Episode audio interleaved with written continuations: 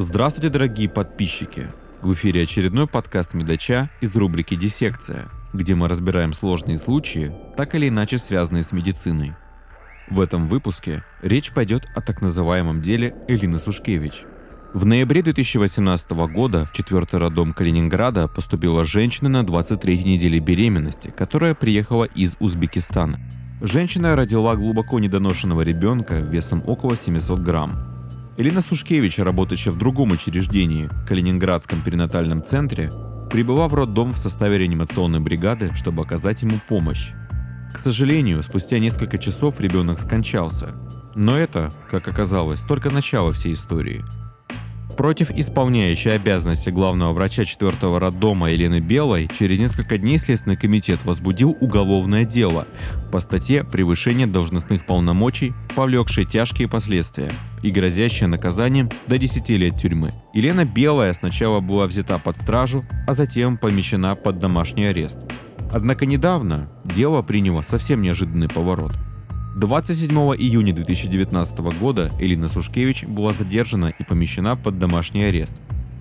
Ее обвиняют в участии в убийстве малолетнего по предварительному сговору.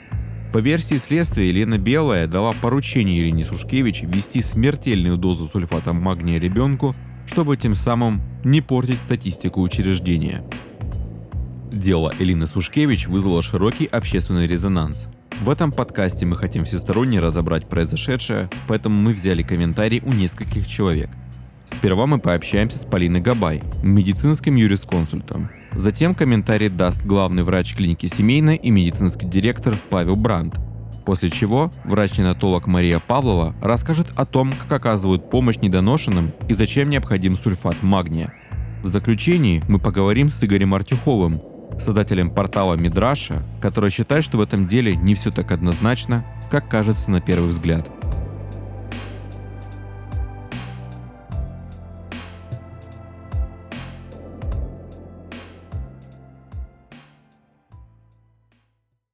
Здравствуйте, Полина.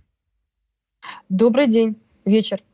Да, ну, я думаю, наши слушатели вообще не, не поймут, как, какое сейчас время, потому что я не знаю, когда этот подкаст будет выпущен. Ага. Ну, хорошо. Случай очень печален, да. и он на самом деле далеко не первый в этой череде дел против врачей. Но мне кажется, этот случай выделяется, во-первых, своими странностями, причем не только со стороны обвинения, а вторым это тем, что а, этот случай выделяется достаточно, ну, таким впервые среди этих дел говорится о конкретном убийстве по предварительному сговору. Почему этот случай классифицируется именно так? Ну, вы задаете вопросы, наверное, на которые я ответить не могу, потому что, естественно, то или иное обвинение, оно вытекает из материалов следствия, к которому, к которому у меня нет доступа. И та информация, которую я имею, я ее черпала, естественно, из открытых источников. Вы, по-моему, очень правильно говорите, потому что случай из ряда вон э, беспрецедентный, потому что обвинение врача именно в убийстве, ну, может быть, и было, но, по крайней мере, оно не доходило до столь широкой общественности.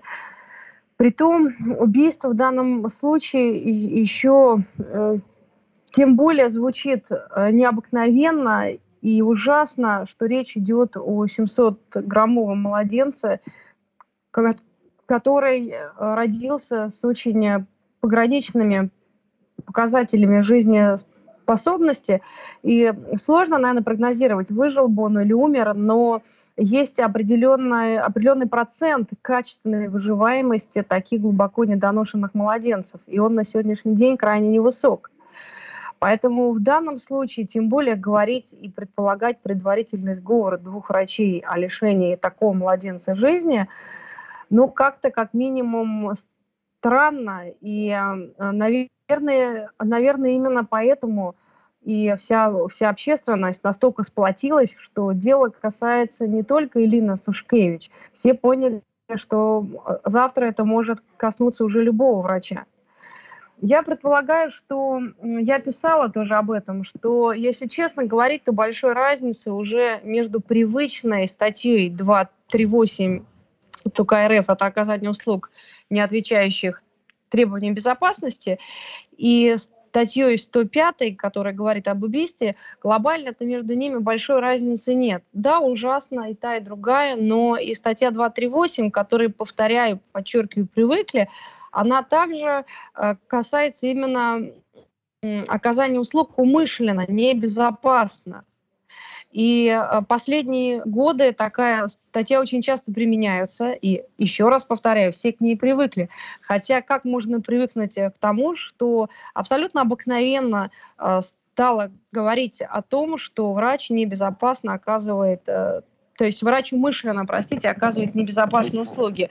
Поэтому здесь разница-то уже глобально небольшая. Сегодня э, все привыкают и, и привыкли и пациенты, и сами врачи, и профсообщество к тому, что врач небезопасно оказывает услуги умышленно, ну а завтра он является убийцей. Да, ситуация абсурдная, но мне кажется, она вполне закономерная, потому что тот объем уголовных дел, который мы видим за последние несколько лет, он превысил абсолютно разумную массу. Получается, это как то самое легендарное окно Авертона, когда нечто необычное становится постепенно обычным, люди привыкают, и поэтому границы можно расширять и дальше. Ну, мое предположение было именно, да, таким вот, вы, вы правильно говорите.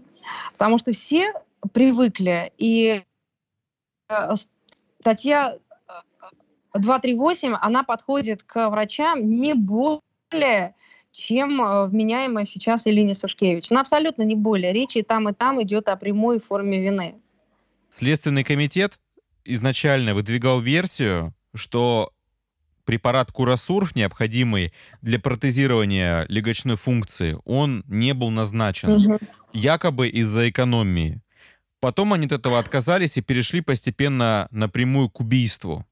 То есть Тут... Ну, мне кажется, что там было даже больше версий на тему, их было даже э, больше. Сначала, насколько я помню, говорилось о том, что ребенок был зарегистрирован как мертворожденный, чтобы не портить статистику, в то время как он родился живым. Потом версия следствия была о том, что ребенок умер через несколько часов уже после рождения, вот уже как раз о том, о чем вы говорили, что ему не ввели легочный сурфактант.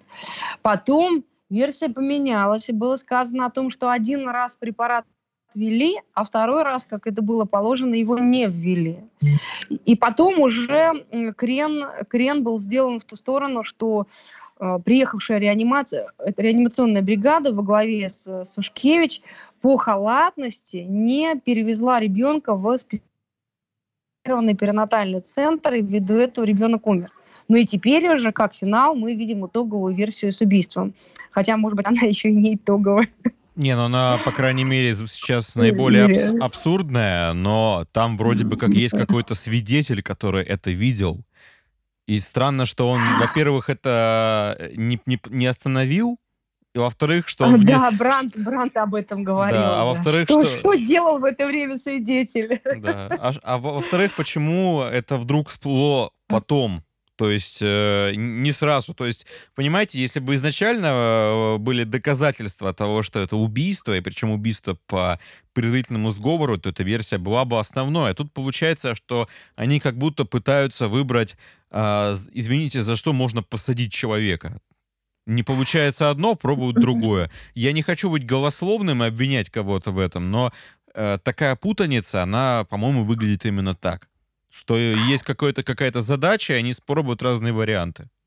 Ну, задача у следствия всегда одна, и это не секрет, но следствие часто переквалифицирует статьи, и это нормально. То есть, когда обнаруживаются новые доказательства и факты, то а, может быть переквалификация статьи. Но здесь как-то слишком действительно много версий, но это всего лишь факт. То есть он не несет ни отрицательную, ни положительную, ни положительную информацию, но все-таки вот этот туда-сюда, да, вот такое, в таком количестве, оно, конечно же, говорит не в пользу обвинения. Ну, что здесь говорить? То есть, видимо, доказательств четких и ясных в пользу какой-либо одной версии на сегодняшний день нет. Но мне кажется, что обвинять именно в убийстве это просто абсурд. Особенно если это убийство по предварительному сговору. Во-первых, этот препарат, насколько мне известно, он в некоторых случаях назначается и роженице, и реб... недоношенному ребенку. Во-вторых, э, если этот ребенок изначально был в тяжелом состоянии, в критическом состоянии, можно так сказать, зачем предпринимать какие-то попытки по его убийству, если ты не заинтересован в его выживании? Я не, не, не ну, понимаю, это, это действительно просто очень смешно и страшно звучит, потому что э, это нелогично, но тем не менее это квалифицируется как убийство именно по сговору, потому что там утверждается, что было указание Елены Белой именно ввести этот препарат. И это на самом деле ну, поражает э, абсурдом. Да здесь очень много вопросов и, и моментов, которые, наверное, во-первых, вызывают ряд риторических вопросов, на которые просто отвечать, честно говоря, не хочется. Но то, что касается препарата, надо прокомментировать так частями из э, сказанного вами. Во-первых, да, препарат, безусловно, конечно, некоторое удивление его, факты его наличия в трупе младенца вызывает. Но на сегодняшний день, во-первых, еще не доказано, что действительно э, данные события имели место. Непонятно, кто проводил эту экспертизу. Данная экспертиза на сегодняшний день не является э, не опубликована, и никто ее не видел, не знает. С экспертизой у Следственного комитета были разные род, были разного рода проблемы, и проблема в том плане, что экспертиза фактически проводилась незаконно в какой-то период времени, потому что у Следственного комитета не было лицензии на судмедэкспертизу, это часть медицинской деятельности. Потом, ну, кроме, кроме того, что здесь вообще принцип независимости никак уже а, соответствия ему не может быть. Когда эксп экспертные отделы находятся в фактическом управлении само, самого СКР. Потом на, на этот момент обратил а, внимание генеральный прокурор, и было известное открытое письмо. Но почему я об этом говорю? То есть кто проводил все-таки эту экспертизу, в каких условиях, проводилось ли это в рамках именно независимого экспертного учреждения, либо как, либо где, это еще вопросы, на которые предстоит ответить. Это к все к тому, что был ли сульфат магния. Но даже если он и был, то заведомо даже наличие этого препарата, вы правильно сказали, не говорит о том, что он был введен именно с одной единственной целью, именно убитие, э, убийство младенца. Потому что данный препарат, почему я сказала, что он вызывает удивление? Потому что он действительно в ходе обычной реанимации новорожденных не применяется, но он применяется совершенно законно при плановой терапии, недоношенных новорожденных, у него есть разные медицинские показания, в частности, там, снятие судорожного синдрома и иное. Я здесь не буду повторяться, потому что уже много об этом и писали на форумах и в соцсетях врачи. Но и, естественно, все, что касается экспертизы, это нужно смотреть, и ни у кого нету данных материалов, к большому сожалению.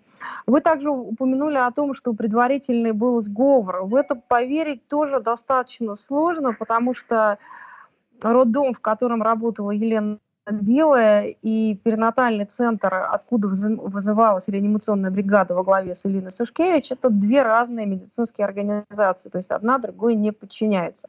Я допускаю, что люди, живущие в одном регионе и работающие бок о бок долгое время, наверное, там знали друг друга, может, у них были и контакты, но все-таки доверять такие дела и давать прямые указания человеку, во-первых, который не находится в прямом подчинении – во-вторых, которые все-таки выносить ссор из избы, это ну, абсолютно неразумно.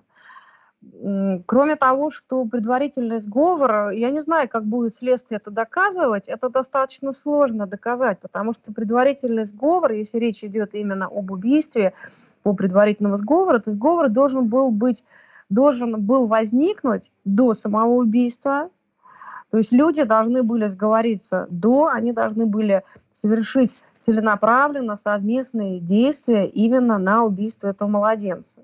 Как будут находиться доказательства предварительного сговора, эм, я не знаю, мне сказать сложно, что если подходить к этому качественно, по-моему, найти это крайне тяжело. Я сомневаюсь, что могли быть там прямые смс или звонок телефонный, по которому все это впрямую давались указания Я, э, честное слово, сомневаюсь.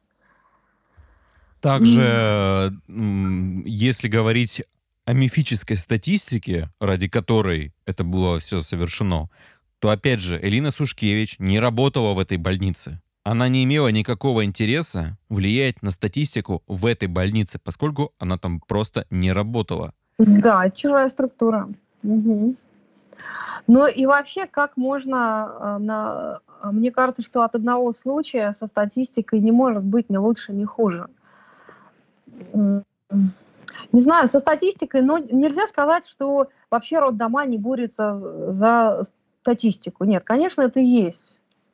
Безусловно, это есть, но, во-первых, из-за одного ребенка вряд ли что-то может как-то сильно поменяться, тем более, что вы тоже об этом говорили. Если, если ребенок был не жилец, то он бы и так бы умер, то какой смысл тут было что-то уже менять и делать дополнительно?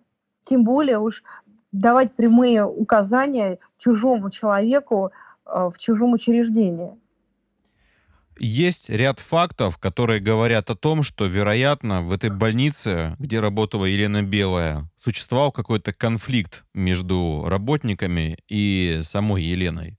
Там было... Ну, и говорят, что там людьми, которые претендовали на должность главного врача. Может быть, но это все так дополнительный фон, который... который но опять же, не, не знаем. это же Ирина Сушкевич, она не может быть к этому причастна. Она в другой больнице работала ну, даже если представить конфликт, даже представить, что это какой-то был условный заговор, она все равно к нему никак не относилась, потому что это было не ее учреждение. Ну да, то есть, а решать проблемы, вот, наверное, она вряд ли бы захотела бы. Да, еще и так, даже, так подставляться. Да, мы полагаем, что, что так, конечно, ей, э, это не ее была абсолютно проблема, да, которую она должна была бы решать за свой счет. Но это все домыслы, понимаете, это лирика. Лирика, которая, конечно, всегда э, является подоплекой того или иного дела, особенно такого громкого и такого абсурдного, это невозможно не обсуждать, но это фон. Что было в больнице, какие там у них были взаим... Э, взаимоотношения. И сейчас речь идет о том, что следствие, которое выступило с такой вот открытой информацией, оно должно все-таки доказать, что так оно и было. Наверное, какие-то предпосылки для этого, а, наверное, в руках у следствия было. Они же в основном, как я понимаю, главным доказательством, как мне представляется, исходя из информации на сайте СКР, являлся некий очевидец со слов которого, наверное, вот ситуация разворачивалась таким вот образом. Но кто был этим, кто был этим очевидцем? Кто, кто был этим человеком, кто был этим очевидцем, но кроме, кроме его данных и показаний этого очевидца, конечно, нужны еще объективные доказательства. А, кроме того, понимаете, вопросов, связанных с убийством, именно с юридической точки зрения, здесь достаточно много критериев – и один из важных критериев, который никак невозможно не обсуждать, это прямая причинно-следственная связь, которую ну, нужно будет э, доказывать следствие, ну, через СМИ, конечно, но вот итог – это Причинно-следственная связь должна быть доказана прямая между гибелью младенцем и теми действиями или бездействиями Лины и Елены Белой. Прямая связь между действием и бездействием и смерти младенца. Притом не просто действием и бездействием, а те, которые они якобы совершили умышленно и которые были направлены впрямую на убийство этого младенца. Да, если мы говорим о прямой причинно-следственной связи, то это является э, важным элементом состава преступления, в частности убийства, как любого а, материального э, состава преступления. Я говорю о том, что должна быть доказана связь между умышленными действиями либо бездействием врачей, о которых мы говорим, и гибелью младенца. Но я считаю, что здесь достаточно будет сложно это доказать, потому что качественная выживаемость таких вот малюсеньких малышей, она даже в наш век, она все равно невысока. И невозможно, как мне кажется, однозначно установить тот факт, что такие действия, я уже не говорю о бездействии, являлись объективным и, подчеркиваю, основным обстоятельством смерти младенца. Притом важно не только что объективным и основным обстоятельством, но и тем, без которого данная смерть не наступила бы.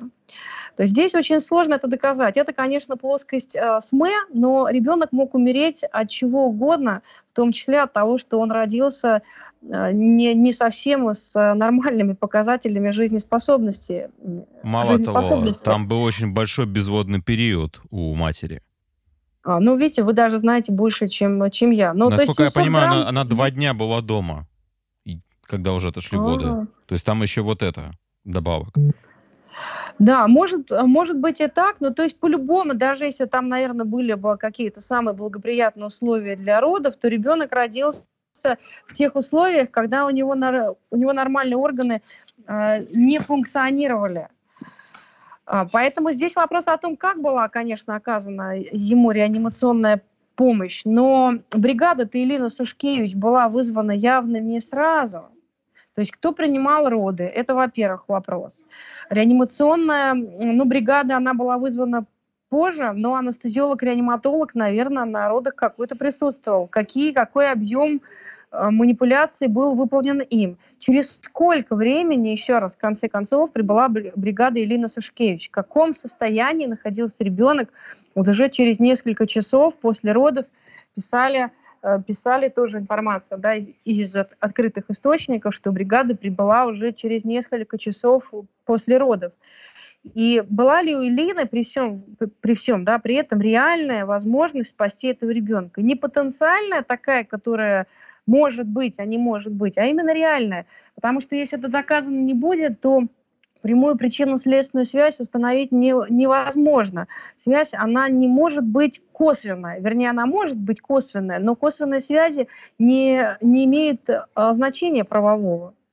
А прямая, прямая связь должна быть основана и выстроена на конкретных доказательных событиях. То есть, что да, у Элины была реальная возможность спасти этого ребенка, она намеренно, умышленно не оказала ему там, должную реанимационную помощь, либо наоборот умышленно оказала ему определенное, э, выполнила манипуляции, приведшие к смерти.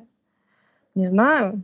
Ну, конечно, в руках, наверное, а, нашего следственного управления многое, многое возможно, но все-таки это многое возможно должно быть основано на конкретной доказательной базе, а не только на мнении очевидца, статус которого пока что неизвестен. И как, и как правильно говорил Павел Брандт, что же делал этот очевидец в это время? Мать сейчас, кстати, требует ужесточить наказание в отношении Елены Сушкевич. И она из своих заявлений, кажется, вполне убеждена, что она виновна. Ну, понимаете, на, на этом общем хайпе почему бы не, не продвинуть какие-то свои личные интересы? Я видела, об этом писала Мидраша, но я не очень уверена, что это правда.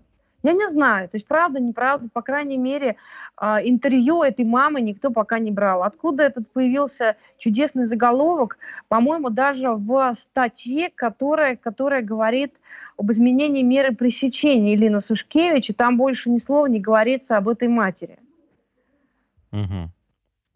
Но, по-моему, так оно и было. Я, я смотрела, я не говорю о том, что там Мидраша что-то не так написала, но заголовок уж больно был вызывающий, а данных по поводу мамы там, по-моему, вообще не было.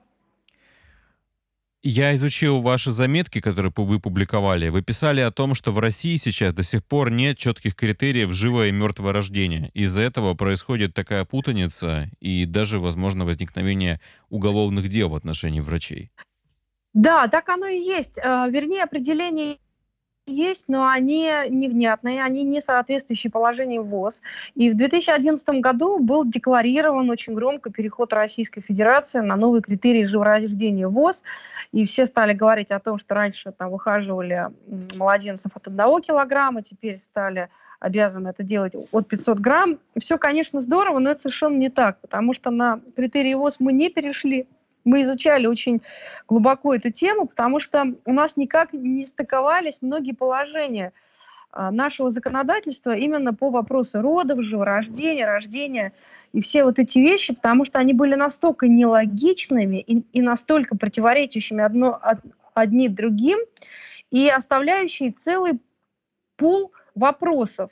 Ну вот, например, да, в частности, приведу пример, что если младенец родился больше, чем 500 грамм, но раньше 22 недель, то он э, не может быть записан ни в мертворожденный, ни в живорожденный, потому что он не соответствует ни тем, ни другим критериям.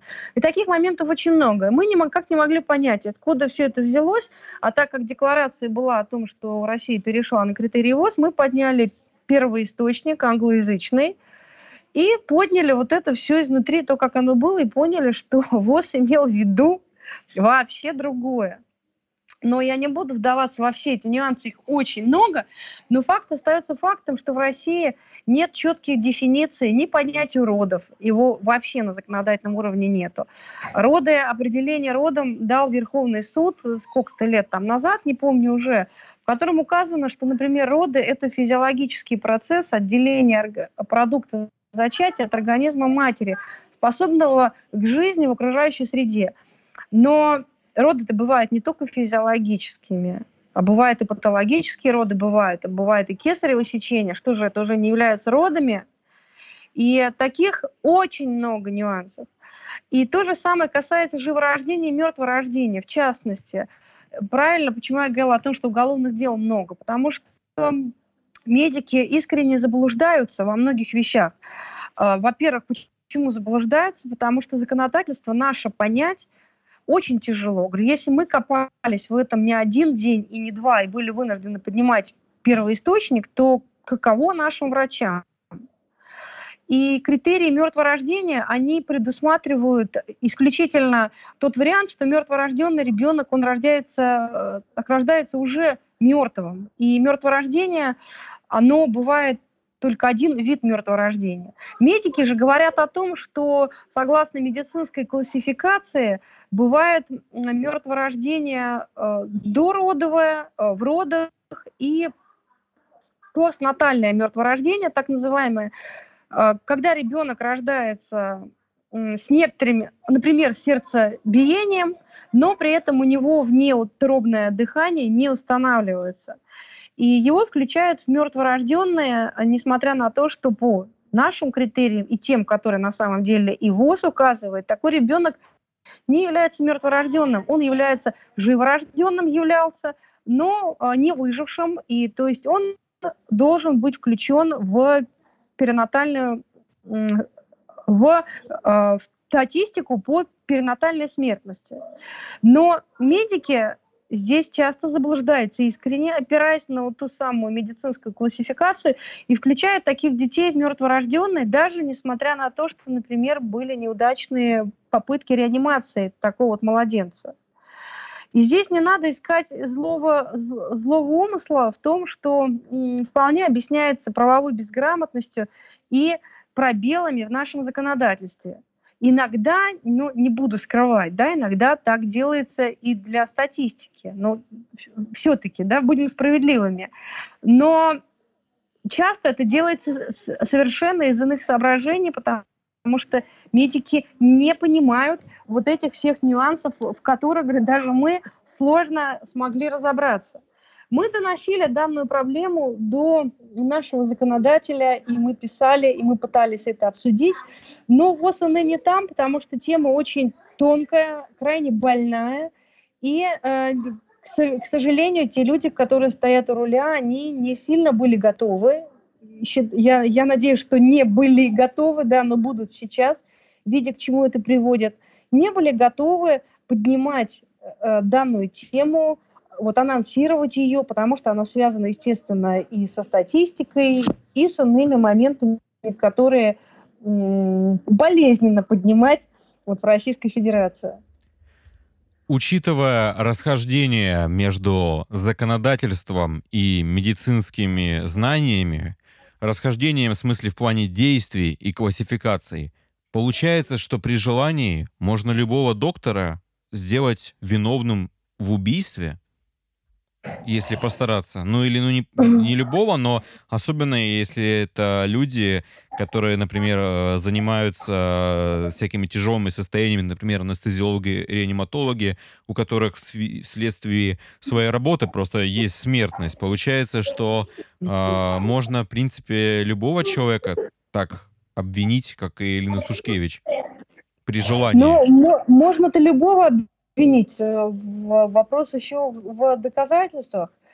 А, но мне кажется, что вот эти проблемы законодательные, о которых я сейчас говорю, они приводят к ошибкам в документации. То есть они не дают повод впрямую считать человека виновным в совершении того или иного преступления. Но такие ошибки, которые допускаются, они сами по себе тоже преступлением не являются, если мы не говорим, конечно, о, о намеренной фальсификации и искажении фактов. Но они возбуждают интерес правоохранителей. Они начинают расследование, начинают копаться, начинают выискивать что-то, потому что думают, что это происходит намеренно, делается ввиду сокрытия, ввиду сокрытия факта или не оказания помощи, или ненадлежащего оказания помощи. А когда они копают, ну, конечно, с учетом того сброда и шатания, которое у нас есть в законодательстве, несложно что-то найти. Вообще никак не сложно.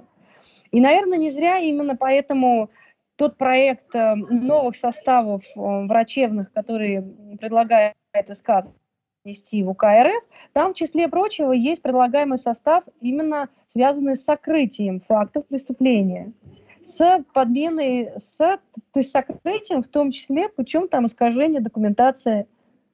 А так оно и будет. Тут не будет намеренности. Тут так оно не может быть. Оно не может быть, простите, вернее, иначе. Потому что тот хаос, который творится на сегодняшний день в законодательстве в общем и целом, и в частности в этой сфере, оно никак по-другому просто не может быть. Да. И что, кстати, тоже важно, а, если уж говорить про версию следствия, что Элина Сушкевич участвовала эм, в том, чтобы ради статистики классифицировать смерть ребенка до родов, то здесь мне реально видится бредовым дополнить к этому введение сульфата магния с целью убийства. Потому что если он бы и так умер, зачем тебе, чтобы проводить махинации со статистикой, его дополнительно убивать, обреченного уже ребенка? Я не хочу, я сейчас, я, я, я сейчас а, чувствую, что я превращаюсь в какого-то доктора Менгеля, но я пытаюсь каким-то образом трактовать логику Следственного комитета в плане этого обвинения, исходя даже из позиции, что Ирина Сушкевич якобы злодей. Вы знаете, я за эти годы настолько устала разбираться во всем этом бреде, в котором нам приходится разбираться, потому что логики невозможно во многом понять логики. Иногда, когда мы видим дела, ну, волосы встают дыбом от э, нелепых обвинений, от э, притянутых за уши доказательств, от э, выдергивания из общего контекста каких-то фраз или медицинских записей. Ну, вот так оно, э, по-моему, ну, как мне кажется, я подъем вот этого всего вижу уже лет 5-7 э, такого максимального накала, который должен был привести к этому. Я предполагаю, что потихоньку врачи не то, что будут вынуждены обратить на это внимание, они уже обратили на это внимание. И многие были заворожены все эти годы, то есть очень сложно врачам вступать в какие, какое-то активное противодействие. Это не, не их часть профессии, это не агрессивные люди по своей сути. Но сейчас вот мы видим, что люди стали активно э, подниматься, спла сплачиваться, потому что речь, уже все поняли, что речь идет не о конкретном докторе, которого в том, в том или в ином преступлении обвиняют, а речь идет уже о всей профессии. И о том, Вроде что существует пишут... тренд на это. Да, он настолько стал уже невыносим, что с этим что-то при, приходится делать. Придется делать, но то есть до, до этого все эти годы я тоже писала свои заметки, что статью 238 ее пропустили. Она стала абсолютно возможной. Она стала возможной для врачей, для пациентов, для следственного управления. К ней все привыкли. Этого нельзя было допускать. Но вот э, сейчас следующий виток, с которым что-то точно придется делать, иначе до добра это не доведет. А, действительно, многие люди уходят из профессии, кто-то уезжает за границу. Многим деваться некуда, но это приведет не только к тому, что у нас врачи разбегутся с территории Российской Федерации, но перестанут, перестанут относиться к пациентам, во-первых, более искренне, начнут лечить, как э, это сейчас многие говорят, по стандарту. А со стандартами у нас беда, и пациенты сами будут, наверное, не рады, если так это выйдет. Но э, пациент, я не могу сказать, мне кого-то жаль или не жаль, то есть мы, юристы, мы должны быть каким-то объективным барометром в этом, но пациенты настолько тоже последние годы давили и продавливали уголовные дела, понимая, что это э, хорошая метода для получения э, желаемой компенсации, что они шли, в принципе, рука, рука, рука об руку со следствием. Действительно, идти в гражданские суды, а получить, почему здесь же важно, что они продавливали через уголовные дела свои компенсации. Свои компенсации люди должны получать в гражданском суде. Я имею в виду имущественные компенсации, моральный вред. Но в гражданском суде не просто. Нужно платить за, за адвоката, потратить несколько лет на процесс, оплатить экспертизу судебную. А здесь все просто, здесь гораздо проще. Конечно, врачи, которых, на которых заводят, против которых возбуждают уголовные дела, они готовы, готовы а, мириться, готовы выплачивать компенсации, но это шантаж. Это шантаж, а, который был, наверное, детской забавой, но перерос в настоящее гонение на профессию. Очень печальные слова. Я надеюсь, что это дело, оно каким-то образом позволит понять уже, наконец, всем и врачам, и пациентам, и исследователям, что так дальше нельзя, и что надо это остановить, не, не допускать, э, чтобы оно превращалось в действительно дискриминацию профессии, и чтобы рос поток уголовных дел против врачей, потому что это действительно абсурд. Я надеюсь, что сейчас, если это дело дальше будет тиражироваться через профессиональное сообщество, это профессиональное сообщество задумывается, что под удар может попасть каждый. Не конкретный врач какой-то медийный, может быть, известный, какой-нибудь главврач, а просто доктор, который выполняет свои обязанности. И он и подумать не мог, что по логике следствия он убийца по предварительному сговору. Я очень надеюсь, что это так и произойдет, что оно постепенно становится в силу гражданской осознанности, что Позиции. ли, я не, не знаю, как это сказать. Позиции. Но я как раз здесь не склонна так думать, потому что если тут не, будут, не будет каких-то действенных шагов практических, то все останется как и было и пойдет развиваться по этому же вектору. Так же, как и было с делом Елены Николаевны Мисюриной. Все пошумели, все сказали, что что-то надо делать. Только к нам были десятки обращений от разных профсообществ, и э, откуда только нет. Давайте разрабатывать, менять законодательство, давайте это, давайте то, давайте придумаем э, страхование, наконец-то, профессиональной ответственности. Все, давайте.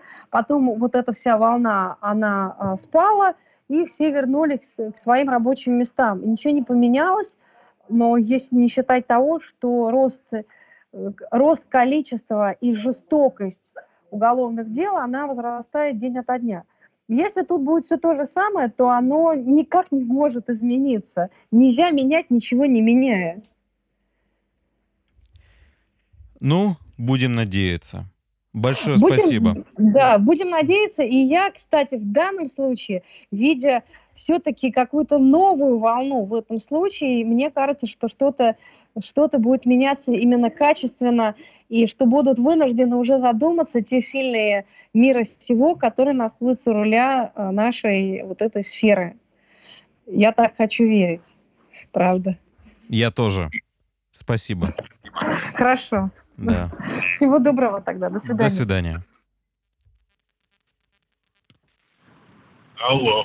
Павел Яковлевич, добрый вечер. Добрый вечер. Павел Яковлевич, ситуация очень плохая с э, Элиной Сушкевич. Э, я сам об этом деле узнал недавно начал копать, пообщался с э, медицинским юрисконсультом Полиной Габай и ужаснулся тому, насколько э, оно притянуто за уши, это обвинение, потому что оно абсолютно нелогичное. То есть, э, если уже хочется, извините, отправить на тот свет ребенка, то в случае, если это не жизнеспособный ребенок, то тут э, ну, какой смысл его убивать и к тому же подставляться? То есть, э, и как это может так, э, каким-то образом помочь статистике в этой больнице? А, плюс как бы Следственный комитет путается, потому что сперва заявляли, что не оказали должной помощи в плане сурфактанта, а, потому что как раз ребенок на таком возрасте, когда а, только-только возможно начать какое-либо самостоятельное дыхание, и с этим еще большие проблемы. А затем они, что называется, переобулись и теперь уже заявляют, что это был заговор с целью именно убийства. Да, я в курсе. Как врачебное сообщество должно относиться к таким случаям и э, что нужно делать, на ваш взгляд? Ой, ну, врачебное сообщество должно относиться достаточно сугубо негативно к таким случаям. А вот вопрос, что делать, это большой вопрос. Потому что реальных рычагов давления на следствие или на какие-то другие органы власти медицинского сообщества, конечно же, нет существует так называемая Национальная медицинская палата, но она пока ограничилась только появлением своего председателя о том, что это не, не хорошая история. А вот что дальше? Большой вопрос. Вот. Да, да. каких-то серьезных органов медицинских, которые могли бы э, внятно высказать свою позицию и получить ответ от Следственного комитета, мы пока не наблюдаем. Это ну, уже... Да-да. С другой стороны, есть пример кировских педиатров, которые одновременно написали заявление на увольнение, после чего их коллегу отпустили из-под стражи. А, в принципе, наверное, это тоже не совсем выход, но мне почему-то кажется, что рано или поздно к этому все и придет. К тому, что врачи будут устраивать забастовки и увольняться? Да, да, вполне. К сожалению, других механизмов общения практически нет. Это все выглядит э, достаточно плохо для того, чтобы в какой-то момент чаша терпения врачебного сообщества переполнилась, и врачи просто начали бояться э, работать и, соответственно, покидали свои рабочие места в таком варианте. Это же уже не первое далеко, к сожалению, дело о так называемых ятрогенных преступлениях. А, в последние годы их вообще становится все больше.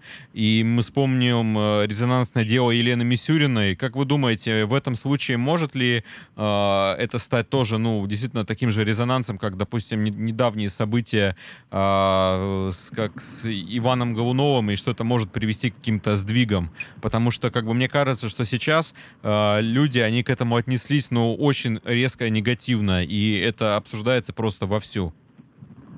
Но будет ли от этого... Я какой... не думаю, что это...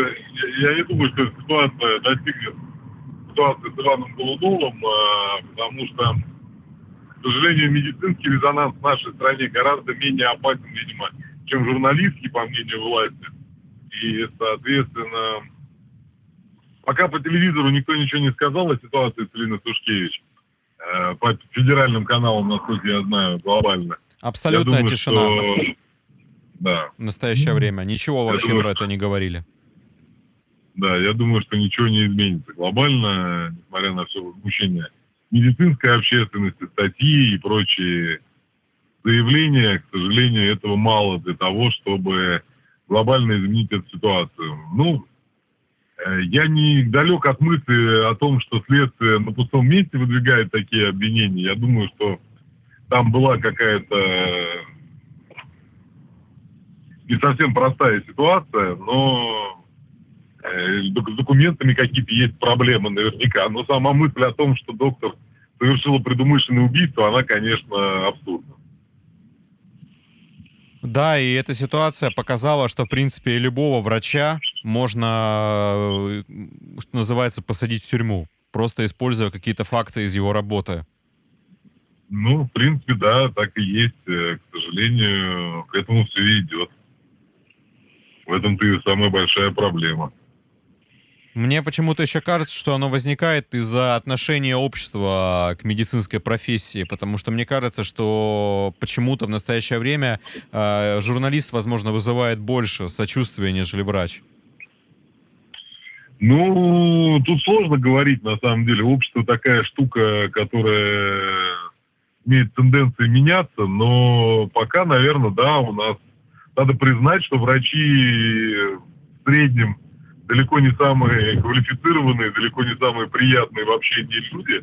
Если мы берем городские поликлиники, да и частные медицинские центры, многие пострадали от врачей, многие имеют те или иные негативные последствия от общения с врачами, э, моральные, физические. Поэтому, естественно, когда медицина в стране находится в, скажем так, не очень хорошем состоянии, Э, достаточно просто канализировать все медицинские проблемы, все проблемы системы здравоохранения на врачей. Но чиновники же не будут на себя их канализировать, соответственно, надо на кого-то. На кого? На врачей. Поэтому естественным образом общество всячески негативирует в отношении врачей. Конечно, это дает о себе дает свои плоды. Увеличивается количество жалоб, появляется пациентский экстремизм, Э, естественным образом э, следственные органы реагируют. А врачебное сообщество не может консолидироваться, договориться между собой о каких-то базовых моментах. Э, власть не дает создавать независимые организации врачебные. Ну, не то, что не дает, но, во всяком случае, не приветствует их создание. Соответственно, ничего нового, ничего как бы волшебного не происходит. Все примерно так, как оно должно было в нашем обществе.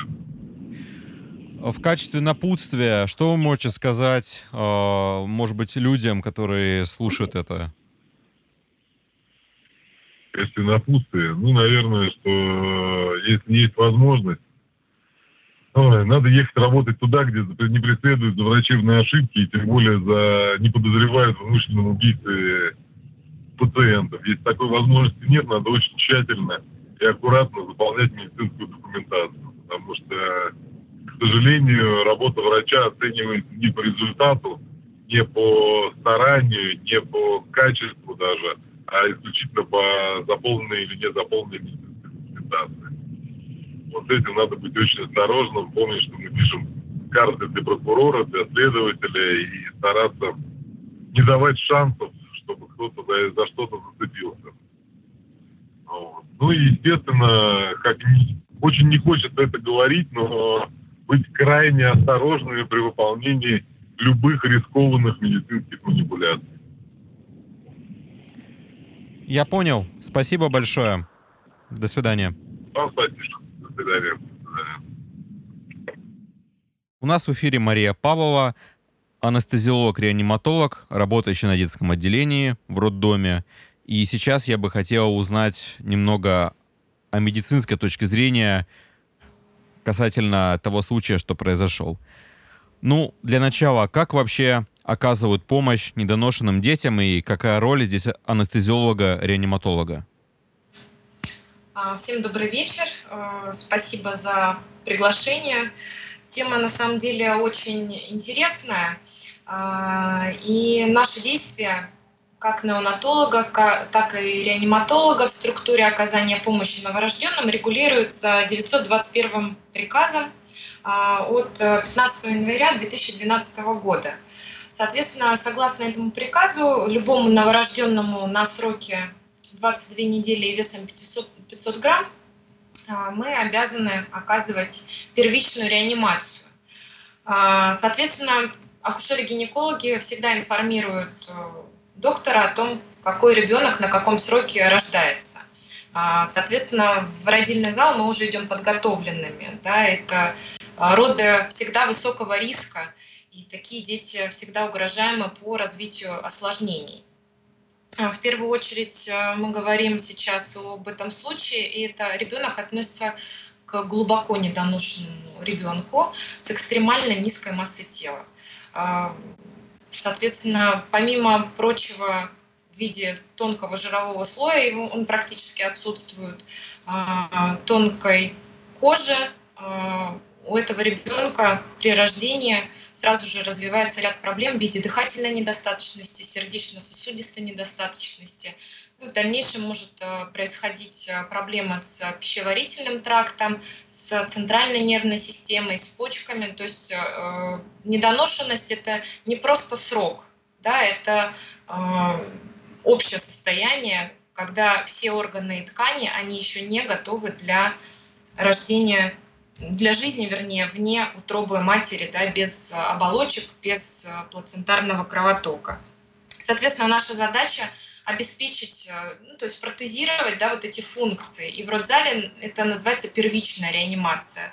Основное, что мы делаем, это, в принципе, по протоколу А, Б, С, Д и Е, да, как и везде.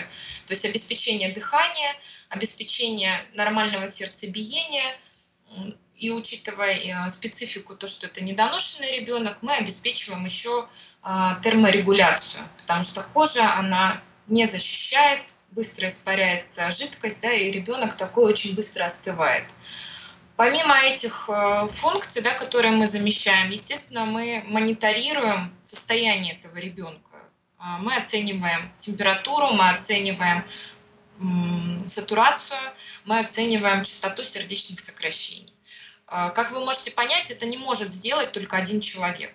То есть это всегда работает бригада, доктор-медсестра, либо два доктора и медсестра. Потому что если, бывают такие ситуации, когда необходимо проведение сердечно-легочной реанимации, да, и здесь априори будет работать два доктора. Вот э, что касается этапа родзала. Э, если говорить о препаратах, которые вводились, да, к сожалению, я полностью не могу судить о том, что было, потому что у меня нет истории болезни на руках. Ну, это очевидно, Но... да, ее, к сожалению, да, да. никто не выложил. Ни у кого нет. Да, да. Мы можем только нет. косвенно судить от, об, о действиях э, врачей и о э, состоянии ребенка. Но это нельзя назвать, конечно, полноценным клиническим случаем. Да, а, просто, к сожалению, доктор здесь ограничен в плане того, что э, СМИ, Следственный комитет, они могут делать э, много предположений, а доктор не может себя защитить, потому что иначе это разглашение медицинской тайны. А, что касается курасурфа, да, про который говорили, что сначала вводили, не вводили, а, это препарат, который, по сути, жизненно необходим а, таким детям. И до эры появления курасурфа смертность была у таких детей больше 60-70%. После появления курасурфа она снизилась в два раза. То есть это вау-эффект был после появления этого препарата. В норме он синтезируется, сурфактант, после 32 недели развития гестации. Соответственно, э, все детки, которые рождаются до этого срока, они имеют его недостаток в той или иной степени. И чем младший ребенок, да, чем он более недоношенный, тем меньше этого препарата выстилает легкие. Вот, соответственно, основная наша задача, да, его тоже заместить. Соответственно, он вводится а, в дыхательные пути, он может вводиться различными способами, будь то постановка дыхательной трубки, да, то есть это интубация трахеи, а, будь то малоинвазивные методики, то есть при сохранении самостоятельного дыхания ребенка, то здесь опять же все зависит а, от клинической ситуации. Невозможно сказать, что этому ребенку надо только так, а не иначе. То есть доктор на месте уже смотрит, что можно сделать, да, чтобы минимизировать а, травматизацию ребенка. Существует несколько режимов введения этого препарата. И э, что касается деток, рожденных глубоко недоношенных, меньше 28 недель, э, введение препарата осуществляется только в лечебном режиме. То есть сразу при рождении э, стабилизируем ребенка, то есть это в первые полчаса вводится сразу первая доза препарата.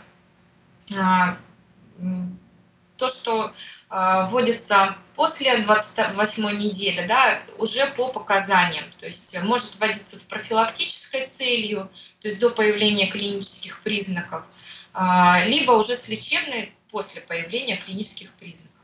А, учитывая срок гестации, с процентной вероятностью 99,9, что доктор ввел этот препарат в родильном зале. То есть здесь, опять же, это все регламентировано, все рекомендации, опять же, Министерства здравоохранения, да, клинические рекомендации, они носят такой характер введения этого препарата. А как этот препарат вводится? А, вводится, я уже говорила, что он может вводиться, в принципе, э, либо через эндотрахеальную трубку, да, а, то есть есть э, технология, метод введения называется InSure, то есть это интубация, а, сурфактант и экстубация. С английского, да, вот эта технология InSure.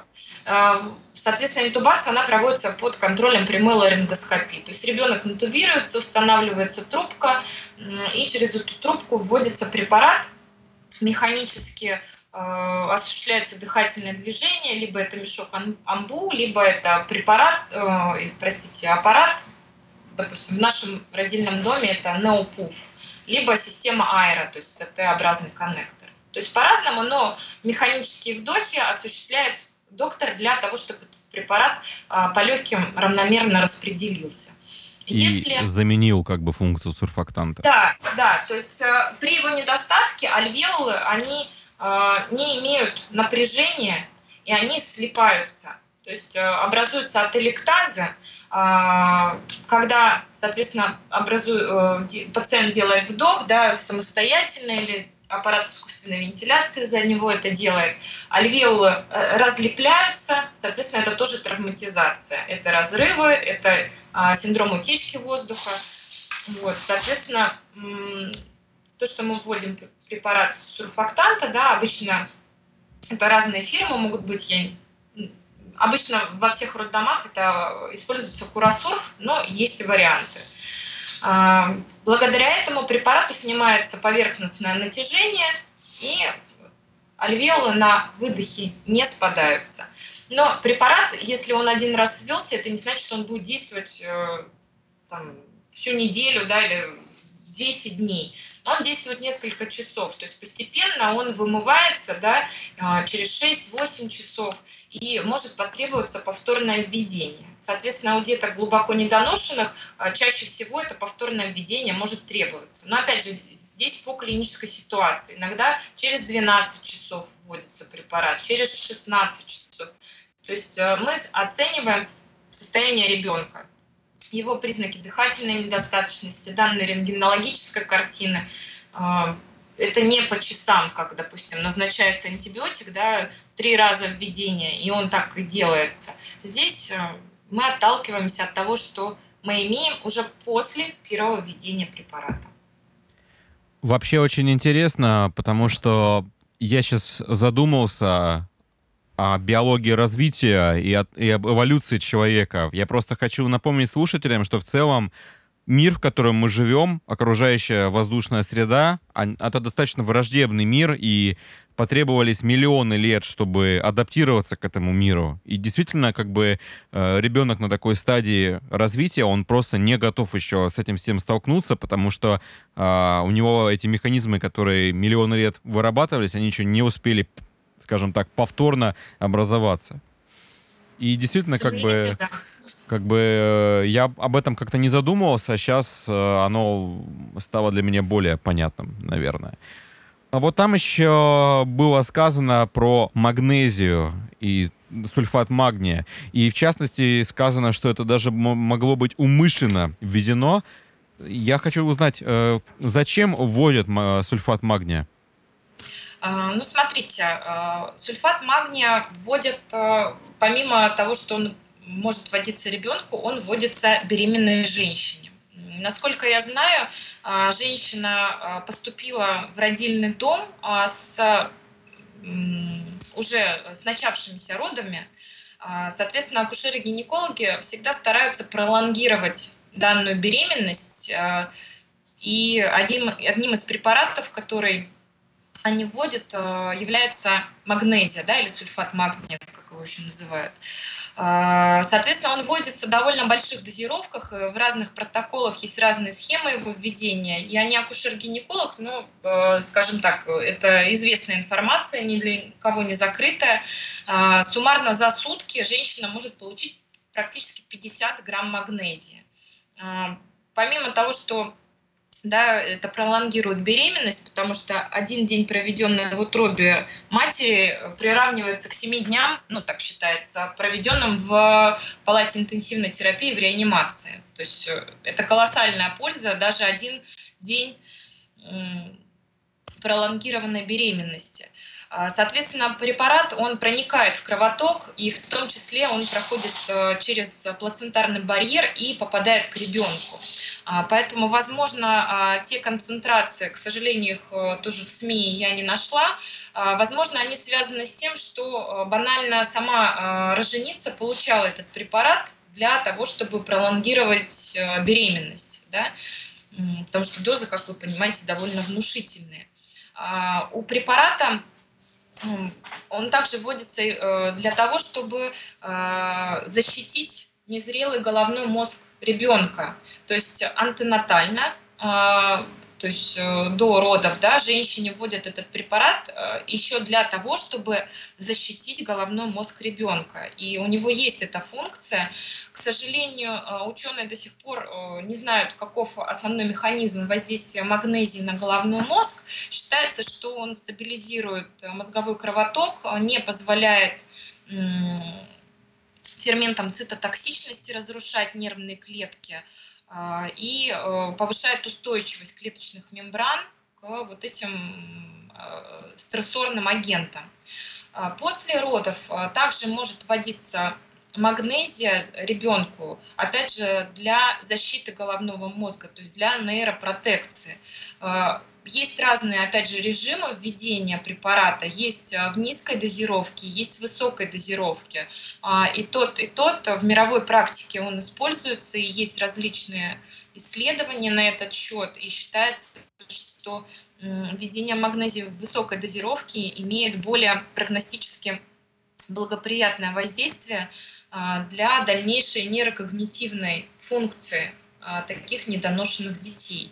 К сожалению, я опять же не знаю, в каких дозах э, вводились э, препараты. А, опять же, не для специалистов. Э, если они открыли просто инструкцию к препарату, да, они могут сказать, что это передозировка, потому что во многих препаратах написано, что либо противопоказан для введения новорожденным детям, да, либо указаны маленькие дозировки.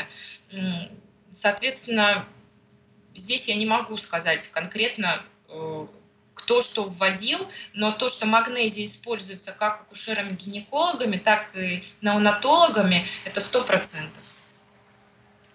И ни в коем случае для того, чтобы навредить. Э, то есть э, здесь механизм именно протекторный, то есть защитный. Да, и там именно указано, что это чуть ли не смертельная инъекция была. Вот в чем нюанс. К сожалению, опять же, да, э, какие дозы э, вводились, э, я, врачи не призваны для того, чтобы убивать ребенка, поэтому это заявление абсурдно. То есть введение магнезии, оно не будет, не служит для того, чтобы именно навредить да, дыхательной системе с учетом того, что ребенок еще находился на аппарате искусственной вентиляции легких, то есть его функция была замещена аппаратом внешнего дыхания. Да, и то есть само по себе а, а, заявление а, абсурдно. А, априори нельзя выключить уже отсутствующее дыхание. Да, да. Можно ли было вообще спасти такого ребенка, даже в идеальных условиях? В идеальных условиях, к сожалению, да, мы не боги, и а, по данным, допустим, российской статистики, выживают далеко даже не 10% таких детей. То есть а, на сроке 22 недели гестации выживают порядка 6% детей. Допустим, на сроке 28 недель, то есть вроде бы небольшая разница да, в 6 недель, выживаемость увеличивается в десятки есть это 92%. Поэтому даже при благоприятном стечении обстоятельств, если бы состояние ребенка позволило его транспортировать э, в специализированное отделение, э, его дальнейшая жизнь была также под большим вопросом. А в дальнейшем, как было бы, если бы он выжил? Все равно это как бы настолько глубокий срок, точнее, настолько маленький срок? Получается, и это а, в дальнейшем бы также у него были бы какие-либо проблемы, правильно понимаю? А, к сожалению, да, процент э, инвалидизации э, деток э, глубоко недоношенных на сроке 22-23 недели, он очень высок. То есть это и нейрокогнитивное нарушение, ДЦП, это больше 60%. Ну, то есть можно уже смело говорить, что это был очень тяжелый случай, и даже если находясь в идеальных условиях, все равно далеко не факт, что все бы закончилось хорошо. Да, абсолютно. Такие дети, они всегда рождаются в крайне тяжелом состоянии. А, соответственно, мы замещаем а, несколько их функций, да, функцию дыхания, функцию кровообращения. Мы вводим препараты, которые помогают поддерживать давление, вводим препараты, которые помогают э, мочевыделению, да, мы защищаем центральную нервную систему, головной мозг, э, поэтому здесь э, невозможно сказать, что э, если бы было все благоприятно, ребенок бы выжил. Да?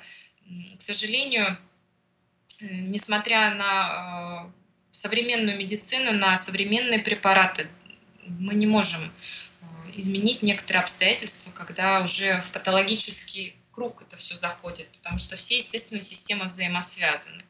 К тому же в СМИ проскочила информация, что до поступления матери она уже была два дня без э, вод, безводный да, промежуток. Да, там был безводный промежуток указан. Да, это большой безводный промежуток считается. Э, скажем так, в условиях э, родильного дома, да, если у женщины происходит излитие околоплодных вод, или она поступает э, с преждевременным разрывом оболочек, э, ей стараются пролонгировать беременность, если это вот такие сроки, но под прикрытием антибактериальной терапии. Потому что было отмечено также в исследовании, что увеличение длительности безводного промежутка способствует э, развитию дыхательных э, легких. То есть они быстрее созревают в условиях стресса. А, и также помогает созреванию введение гормональных препаратов женщине, не ребенку, женщине. А, соответственно, так как э, из, из того, что я поняла, что она находилась дома два дня, вот, э, и уже пришла с безводным промежутком двое суток, то есть, э, скорее всего, там и тяжелая инфекция, то есть септическое состояние у ребенка. Но, э, к сожалению, это только моя догадка, э, исходя из той информации, которая курсирует по новостям в интернете. Ну, то есть... То есть это, это усугубляет, это усугубляет э, инфекционный процесс, он усугубляет э, течение всего. То есть, получается, здесь сразу сочетается множество факторов, которые неблагоприятно влияют на исход. И поэтому шансы невелики были, потому что осложнения были и со стороны матери, и со стороны ребенка, и поэтому говорить о том, что кто-то намеренно хотел этого ребенка убить, мне это просто абсурд. Ну, абсурд, это точно безусловно, а, потому что нелогично спасать ребенка, вводить дорогостоящий препарат, а препараты сурфактанта, они стоят даже не 10 тысяч рублей. А, и а, потом за пять минут решать, что это не нужно. Да, спасибо большое. Это была очень ценная информация. Я думаю, она поможет э, нашим слушателям разобраться вообще в этой ситуации. До свидания. Спасибо, до свидания. Итак, у нас в эфире Игорь Артюхов, создатель портала Мидраша и паблика «Злой медик». И очень хочется поговорить с ним о, о деле Элины Сушкевич и Елены Белой, потому что как раз это затронуло широкую часть врачебного сообщества, и поэтому очень хочется узнать мнение. Собственно, и вы писали несколько статей на эту тему. Ну, я не посмотрел точно, кто вы или а, ваши коллеги с а, Мидраши, но я видел там вот недавно, там буквально вот вчера э, новые статьи были касательно э, того, странной позиции адвоката и то, что мать, скажем так, активно в наступление сейчас перешла и Хочется вообще в целом спросить, что вы думаете об этом случае и как врачебному сообществу стоит на это реагировать? Угу. Это дело все-таки неоднозначная вещь. То есть вот что-то меня сдерживает от того, чтобы вот так оголтело броситься буквально на следователей, которые завели это дело, э, с э, футболки «Я Илина Сушкевич», да. А, мне непонятно до сих пор, как бы сказано уже много по поводу того, могла ли она ввести сульфат магния, и были ли мотивы у нее убивать. Э, тем более есть еще Елена Белая, которую ранее, которую ранее обвиняли в том, что она пожалела курасорф, препарат сурфактант для легких. Ну вот, затем пере, пере, переиграла все следствие, и теперь обвиняет в том, что она поручила убить и вот этой вот знаменитой магнезией, да. То есть это момент э, тоже странный. Но меня смущает то, что, конечно, на фоне того, как врачи искренне вступаются за свою коллегу, которые не верят в, том, что, в то, что она могла такое совершить, но при этом Елена Белая и Элина Сушкевич до сих пор молчат. И это просто очень странно. Я не, не могу понять, почему. То есть кто, как не они лично, могут четко выразить свою позицию и сказать, что да. То есть они могут не обязательно э, вдаваться в какие-то подробности и говорить, что вот было вот так-то и так-то на самом деле. Они могут просто хотя бы выйти и сказать, да, мы невиновны, дело против нас э, сфабриковано, но мы не будем вдаваться в подробности, потому что это навредит следствию, там, их хотя бы как-то там, поблагодарить сообщество медицинское за то, что они э, вступаются за нее. То есть, ну, хоть какое-то слово они должны были передать вот на волю. Выражались, высказывались версии, что у них нет средств связи, и они не знают вообще, что происходит. Но недавно выходило интервью на Russia Today, RT, с мужем э, Елены Белой, например, который тоже как-то очень пространно, расплывчато сказал, что ну вообще они все делали, что могли. Моя э, жена как бы спасала этого ребенка, а пациентка, наверное, просто денег захотела и так далее. Но это все тоже как бы вот вилами по воде, просто предположение и ни одного заявления, что вот там моя супруга утверждает так-то, да, что она невиновна. Более того, почему-то оказывается недоступен адвокат Елены Белой для комментариев на этом же портале. Не знаю, по какой причине. Они не дозвонились, либо она отказалась от комментариев и так далее. Но хотя бы какую-то защиту, какое-то слово, даже тот же адвокат, понимая, какой идет резонанс сейчас, он должен был хоть что-то передать. Хотя бы одно слово «я невиновна», но больше подробностей там я не могу никаких сообщить. То есть вот они так могли заявить, но почему-то этого нет. Когда, ведь сначала, ведь Елена Белая сидит под арестом полгода, с ноября прошлого года за это время ей предъявили новое обвинение, потому что изначально статья была превышение полномочий. Затем статью утяжелили, организация убийства. По предварительному когда тебя обвиняют, да, когда тебя обвиняют в убийстве, ну, что-то же, ну, рефлекторно нужно что-то делать. То есть я не знаю, почему выбрана такая тактика молчания, и просто меня это смущает. Да, абсолютно ноль реакции. За неделю можно было что-то сказать. Более того, ситуация с адвокатами Илины Сушкевич тоже интересная. А, комсомолка буквально 4 июля выпускает статью о том, что мать а, вот этой погибшего этого ребенка требует ужесточить э, меры пресечения, то есть обжалует э, ее домашний арест Илины Сушкевич и подала такую апелляцию. Но через несколько дней новому Калининграду изданию дает интервью э, уже другой адвокат. То есть в первом случае была некая Ирина Шевцова, во втором Андрей Золотухин, который заявляет, что у нас вообще нет сформированной позиции защиты, и ничего не понятно, и доступа к материалам дела нет. Это, ну, как, как почему?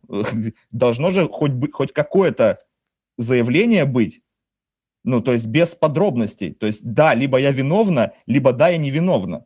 Есть, звучат версии, что каждое слово может сработать там против э, обвиняемого, да, если там активно как-то общаться. Но не те слова, которые просто четко вот дифференцируют. Либо ты признаешь свою вину, либо ты не признаешь.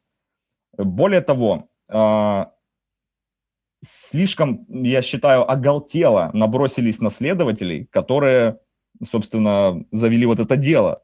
В релизе указано, что вот вина да, этих... В каком э, релизе? Белой... В официальном Э, э, релиз Да, да, да, релиз, релиз Следственного комитета, они ссылаются на экспертизу. То есть что, то есть, ну, эксперт, эксперты, это же, понятное дело, это медики.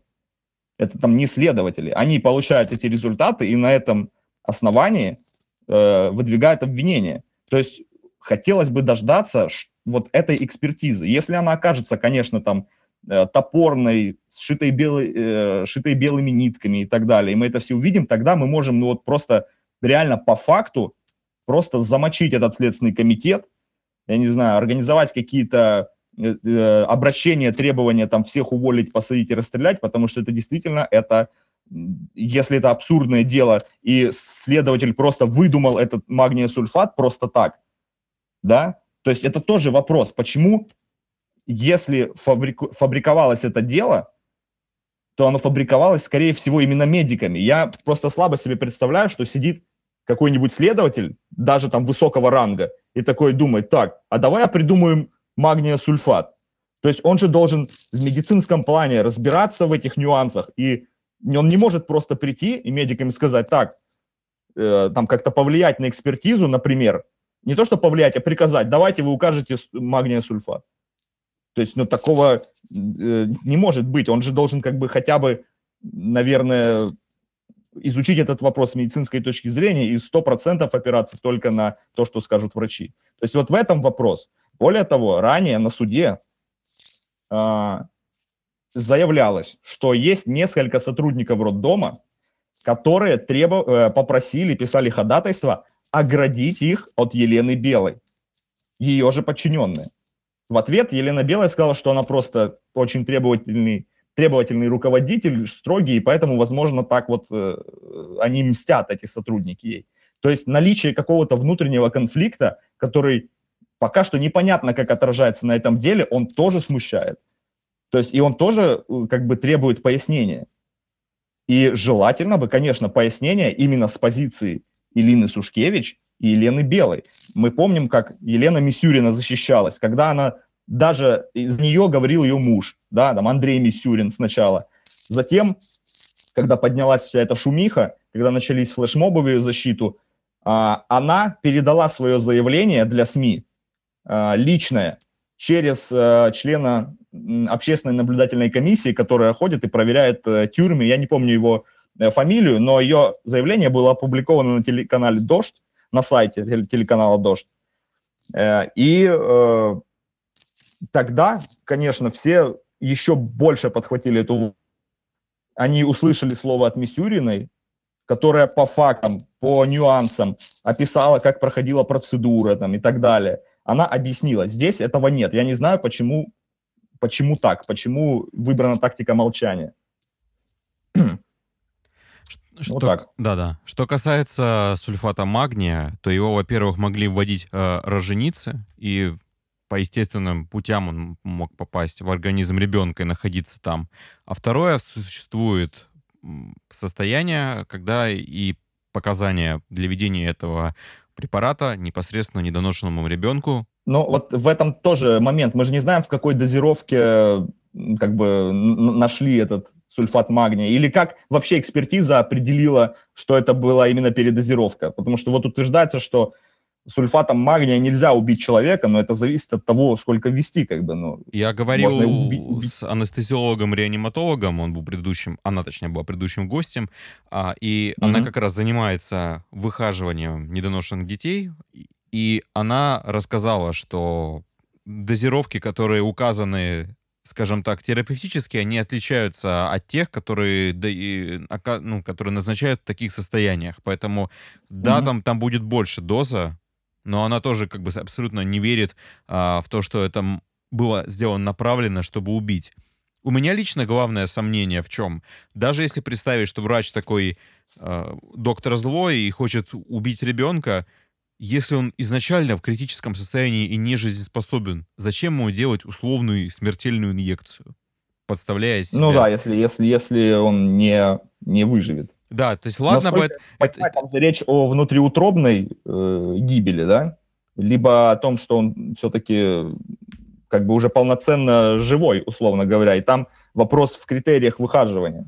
Насколько я понимаю, в России сейчас вообще с этим все сложно, с этими критериями живорождения, и единого консенсуса не существует, к сожалению.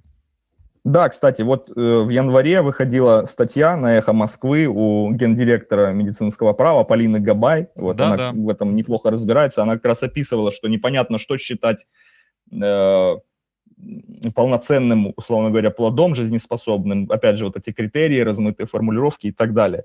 Но опять же, все упирается в этом деле э, в заключение вот этой экспертизы.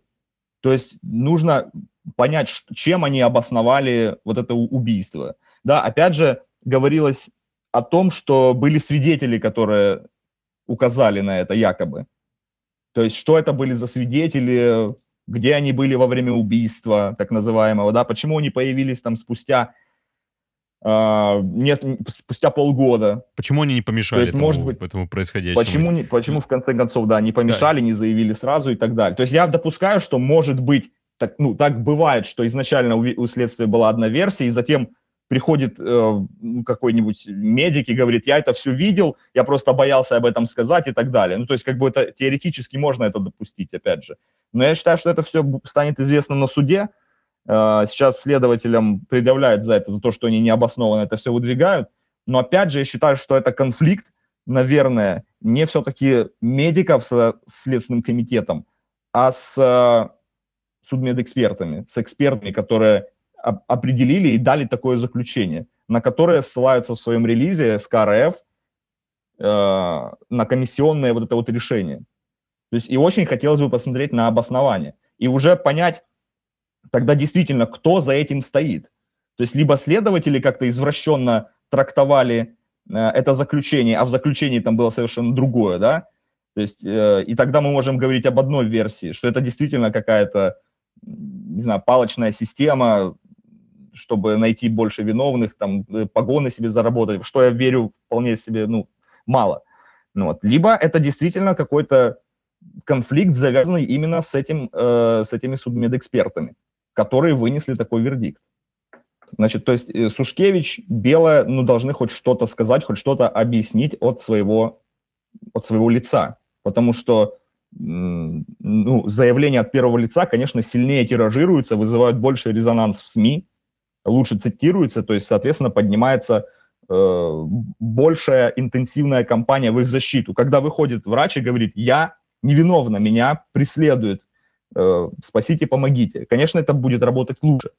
Но пока что это в таком каком-то странном состоянии, адвокаты ничего не знают, э, в российском этом научном сообществе неонатологов – как бы за нее вступается, но больше эмоционально, да, говоря, что вот она профессионал, она порядочный человек, она бы никогда никого не могла убить и так далее. Но мне кажется, что все-таки нужно более как-то медицински обосновывать или по фактам, что действительно вот э, версия следователей несостоятельна вот э, в том виде, они вот ссылаясь, она опять же на, эксп... на медицинскую представили ее общество. То есть у меня все-таки главный вопрос к этой экспертизе. Кто там был, почему вынесено такое решение, чем они обосновали. И вот как только мы ее увидим, а увидим мы это, скорее всего, на суде только, тогда мы сразу поймем, что произошло.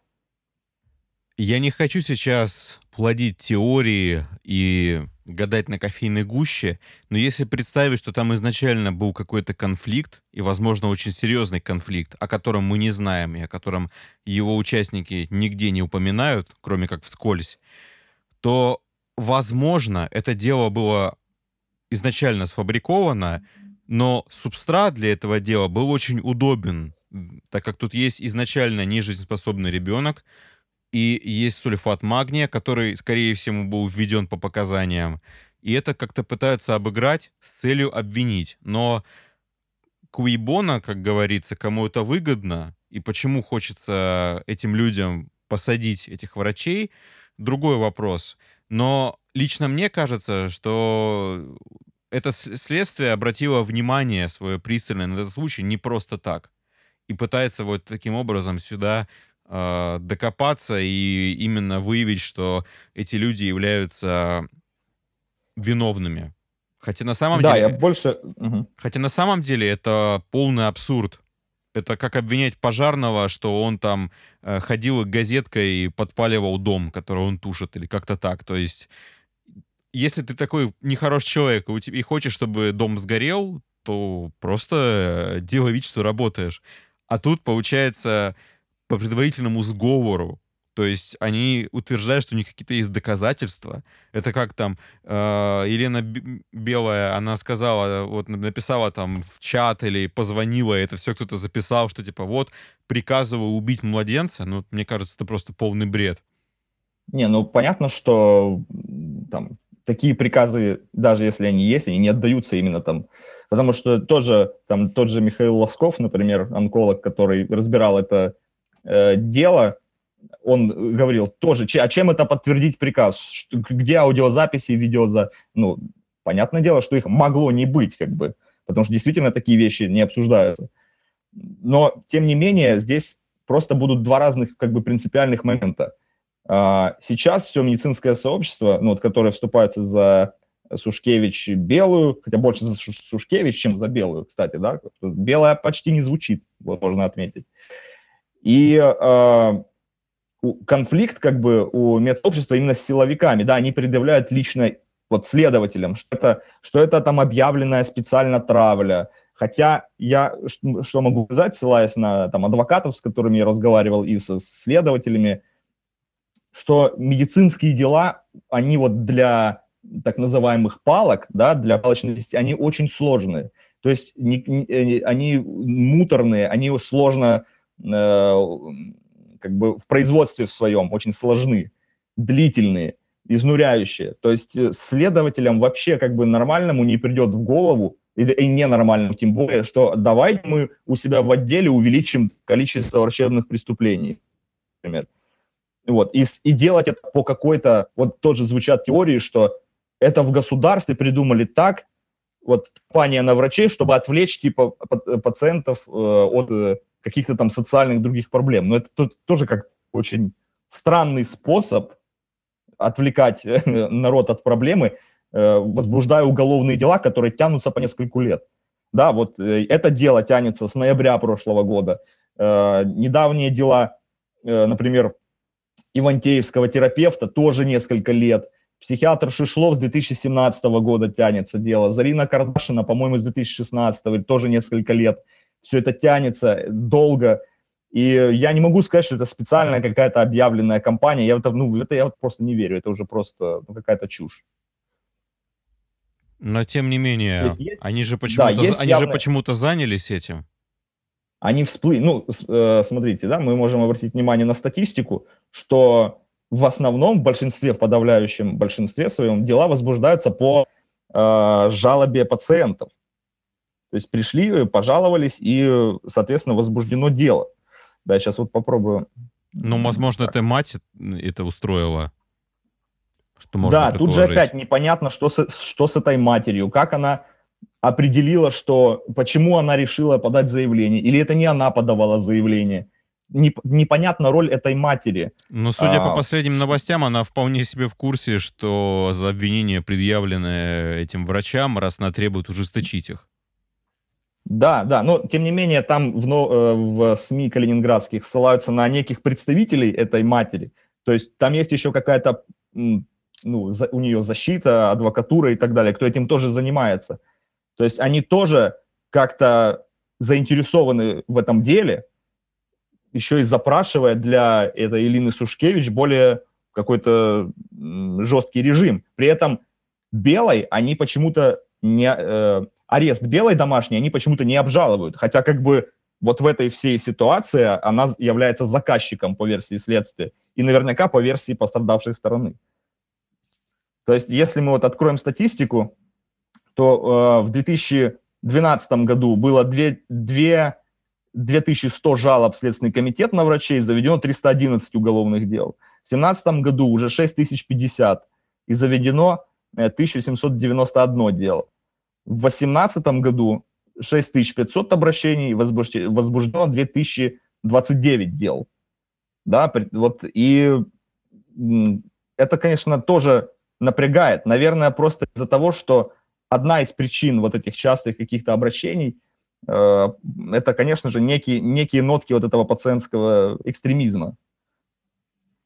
Я согласен с этим. Давайте вот попробуем резюмировать. Что вы думаете, Элина Сушкевич, невиновна ли она?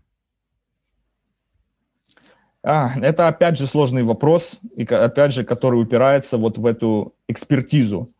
Из того, что я читаю, вот из э, тех материалов, которые мне доступны э, в сети, эксперты, э, врачи, которые комментируют это дело, я делаю на 98% вывод, что, конечно же, никакой выгоды убивать Илине Сушкевич не было, ребенка, и там, тем более Елены Белой, и тем более якобы там, чтобы скорректировать статистику. Но остается некий вот этот 1-2%, э, за которые я уцепился, и я хочу, чтобы они были более мне понятны.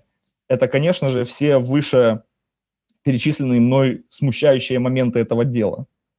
Опять же, возвращаясь именно к вопросу экспертизы.